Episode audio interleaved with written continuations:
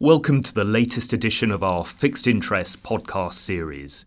My name's Ed Parker. I'm the Global Head of Research for Sovereigns at Fitch Ratings. I'm joined today by Brian Coulton, Fitch's Chief Economist and lead author of the latest edition of our Global Economic Outlook. Brian, the subtitle of the GEO published this week is Inflation, Interest Rate Hikes and Recession and you've revised down again your global growth forecasts and revised up your expectations about rate hikes. That sounds pretty gloomy stuff. Perhaps you can kick off the discussion by talking us through the main messages from your new forecasts. We can then drill down into some of the issues in a bit more detail.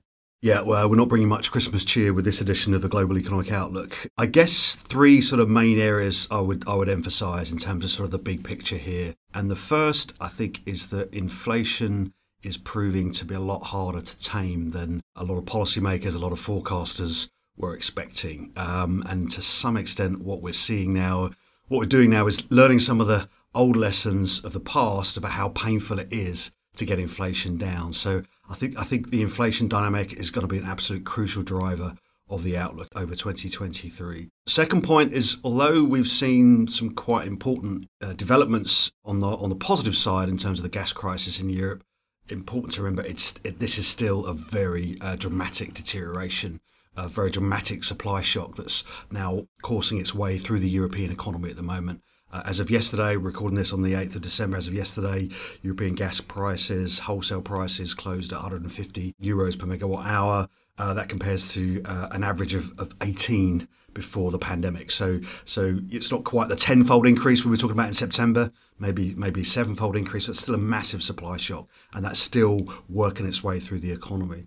And then the third point I would make really is you know, we, we've had some fairly dramatic impacts from all these issues on financial markets. Housing markets are already responding, but in many ways, the real implications of all this, uh, the the impact on uh, uh, on real GDP and on job markets is still ahead of us. Uh, and you know, if you look out the window now, you probably don't really see what looks like a recession in many ways, but we do think that's coming next year. Uh, these are these are really huge shocks. Yeah, it's quite unusual for economists to be forecasting a recession in the year ahead rather than being taken by surprise. And it was notable that the outturns in Q3 were generally firmer than expected, partly reflecting, as you say, the, the stronger supply demand balance and, and lower gas prices in Europe. So, could we uh, all be being a bit over pessimistic here, or do you see this improvement in uh, the, the gas situation and, and the Q3 outturns as more of a temporary reprieve? I mean, this is one of those situations where what we've all observed is uh, some really very big shocks hitting the economy. Uh, and the, the, the, two shocks, as I mentioned, the, the gas price, gas supply situation, uh, and the monetary policy adjustments, which are much been much bigger and are going to be much bigger than, than any of us were expecting, even as of the sort of summer of last year. So when you see shocks of that size, they're just too big to ignore in terms of your forecast. So that's why we're, we're expecting the economy to, to deteriorate quite sharply next year. We've got recessions, uh, the Eurozone in the UK and in the US a little bit later, uh, but, but all, all of those economies are going to see recession in uh, late 22, 20, 2020, 2023 because of the, the, the, the lagged impact uh, of, of these shocks on, on the economy. Now, it's true that in the third quarter, things turned out better than we expected. But I think quite a lot of that was just sort of reopening effect of international tourism, which particularly helped the southern European economies. You know, these these reopening effects are very difficult to forecast. Quite often, you know, we've understated the downturn when we've had restrictions, and then we've understated the the recovery when the restrictions are eased. And I think that was the story in Q3. And then a little bit of payback in the US for uh, again some temporary factors that, that weighed on the economy in the first half of the year. So when I'm looking at the Q3 numbers, I'm not I'm not seeing a kind of underlying strength there necessarily, other than maybe on the labour market side. All that said, uh, yeah, there, there is an upside risk here, and, and it's important to talk about that and not get too pessimistic. The upside risk, I think, comes from the easing in supply chain pressures that we've seen in global manufacturing and global goods markets. Remember, this was a big source of the inflation shock in 2021.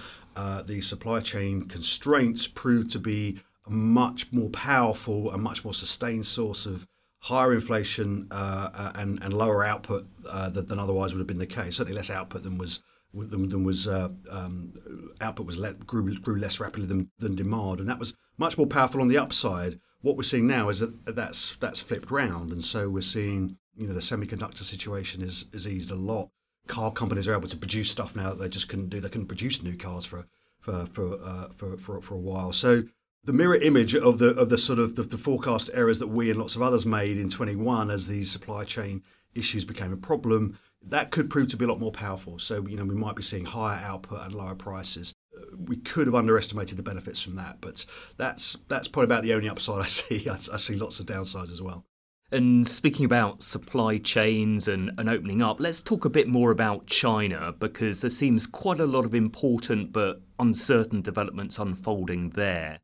We've got the surge in COVID cases, but also possibly a, a rapid exit from the zero COVID policy underway. How do you weigh those up in terms of the net impact on growth?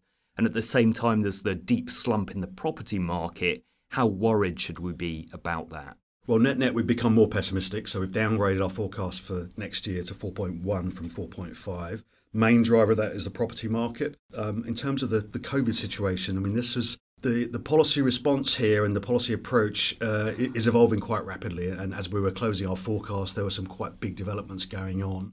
Bottom line is, I, I think in the near term things are going things are going to deteriorate because the COVID cases are are surging very rapidly. Although it looks as if the uh, the, the, government is, is is maybe moving towards uh, a, kind of living with COVID approach at the margin, it's quite hard to see that being a very smooth approach. Um, you know, the, the, the, vaccination coverage ratios for for the for the for, for older people are quite low in China. Number of ICU beds per capita is, is quite low you know, we, we, we could have quite a, uh, an alarming situation on, on the health side as as these restrictions are, are, are removed, uh, if, if, they if they are removed, which could have quite big negative impacts on the economy in the near term. And you remember going back to the sort of pandemic discussions here, it was this idea of voluntary social distancing. People were just too scared to go out to the shops, to restaurants. So even if you remove the official restrictions, you can still get. Uh, uh, so I, I, think I think for, for Q4 we're now expecting the economy to, to shrink again in China.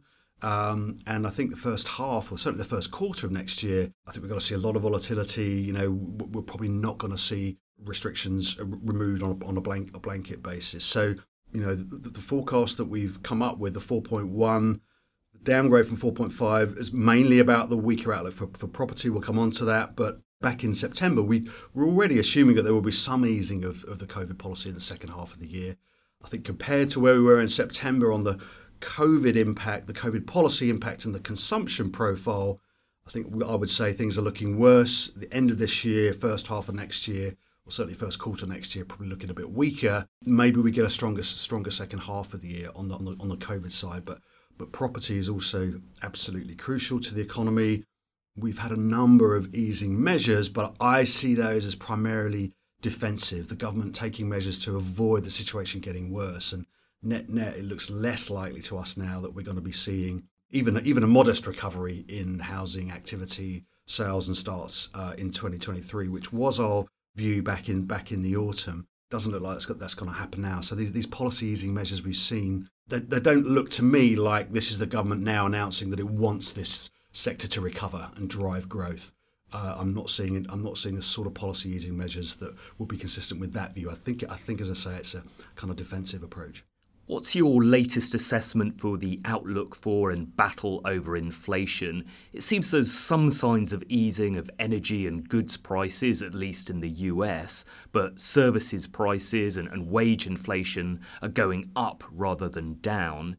Is it fair to say that many developed markets are now in a wage price spiral?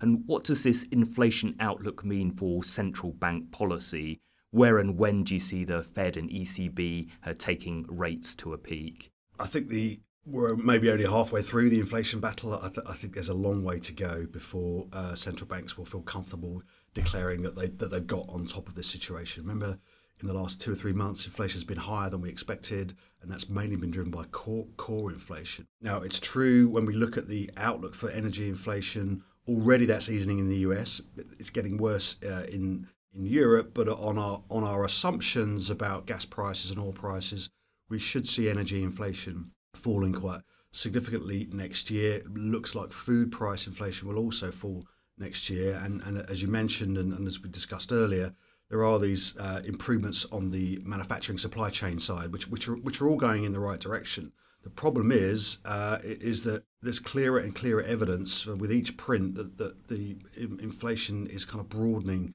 to the rest of the economy and to the service sector, which is the biggest sector of the economy in the US. Um, and you know, and it's been rising kind of month after month. The annual inflation rate's been going up. It's still running at a very high month-on-month rate. If you, if you annualize those rates, there's further increases to come. We think in in the US on the services inflation side.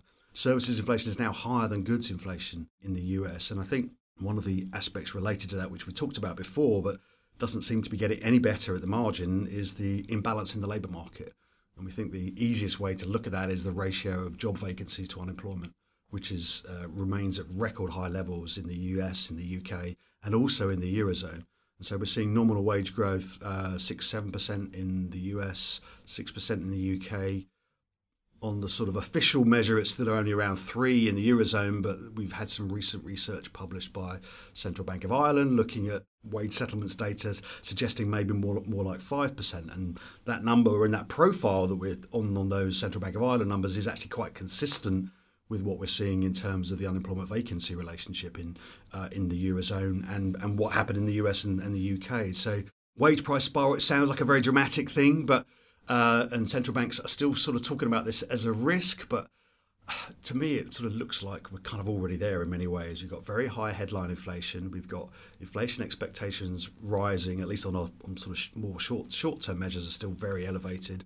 Food prices, fuel prices are highly visible aspects of the CPI basket. They affect people's behaviour.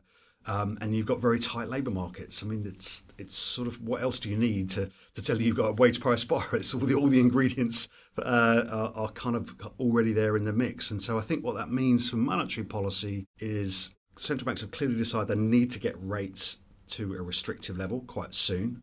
Uh, so we've got the Fed going to five, ECB going to three on the on the MRO. We've got the Bank of England going to four and three quarter. All of the, all of those numbers are, are are restrictive those numbers are not necessarily far away from the consensus or the market view. But I think maybe where we have a slightly different view here is that we don't think the central banks are going to be comfortable enough sort of pivoting away from that sort of restrictive stance quite as quickly as maybe some of the market commentary is suggesting. So we, we, we think they're going to keep rates at those levels. Once they get there, sort of end of the first quarter, they're going to keep rates at those levels right through right through next year don't see the pivot until 2024 when the labour markets will have weakened and some of those pressures on wage growth will have started to come off. One of the risks that you flagged is the tension between tighter monetary policy from central banks to suppress inflation and fiscal easing by governments to cushion the cost of living crisis. Moreover, quantitative tightening will add to the net supply of government bonds that the market will have to absorb, potentially adding to real bond yields. How difficult a path ahead do you see from the unwinding of uh, quantitative easing, and how serious a threat is there of wider financial market dysfunction, as we saw, for example, in the UK gilts market? And could this ultimately force central banks to back down in their fight against inflation?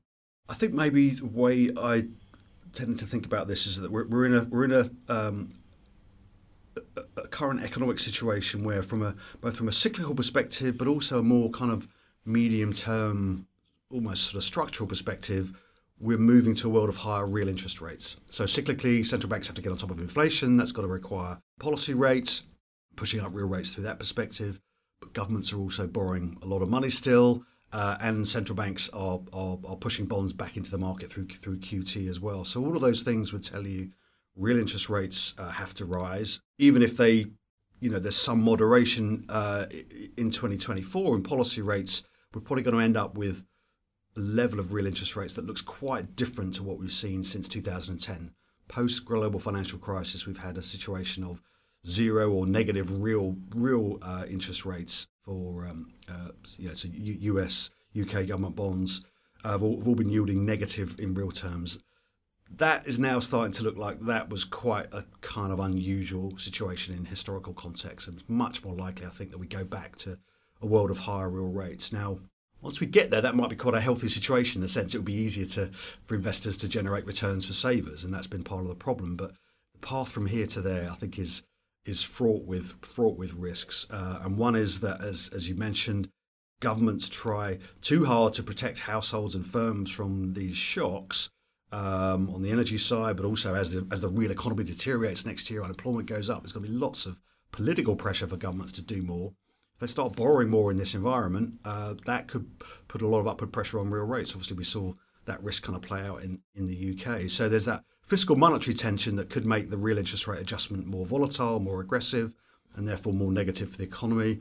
And then, of course, there's the uh, the sort of known unknown now, which after the UK gilts crisis, it's been revealed that there was leverage in hidden leverage in parts of the non-bank financial sector that that massively amplified the real interest rate shock and, and required the, the Bank of England to, to step in. Um, you know, if you look at what the regulators have been saying after that event, they've sort of saying, well, yeah, we know we we're, we're pretty sure that there is more hidden leverage in the system, but we don't know where it is. So this makes me quite uncomfortable. So uh, you know, again, the risk there is that we don't get the sort of orderly sort of textbook adjustment in real rates that, that all the economics would point to. We get something a lot more violent that either leads to a bigger real rate shock and a deeper recession, or uh, as you've alluded to as well, central banks get knocked off course in terms of what they need to do for, for monetary policy. Neither of those are a good outcome. And the second outcome may be less dramatic in the near term, but it, you know it could push us more towards a sort of medium term stagflation scenario where they don't don't do enough to get inflation down,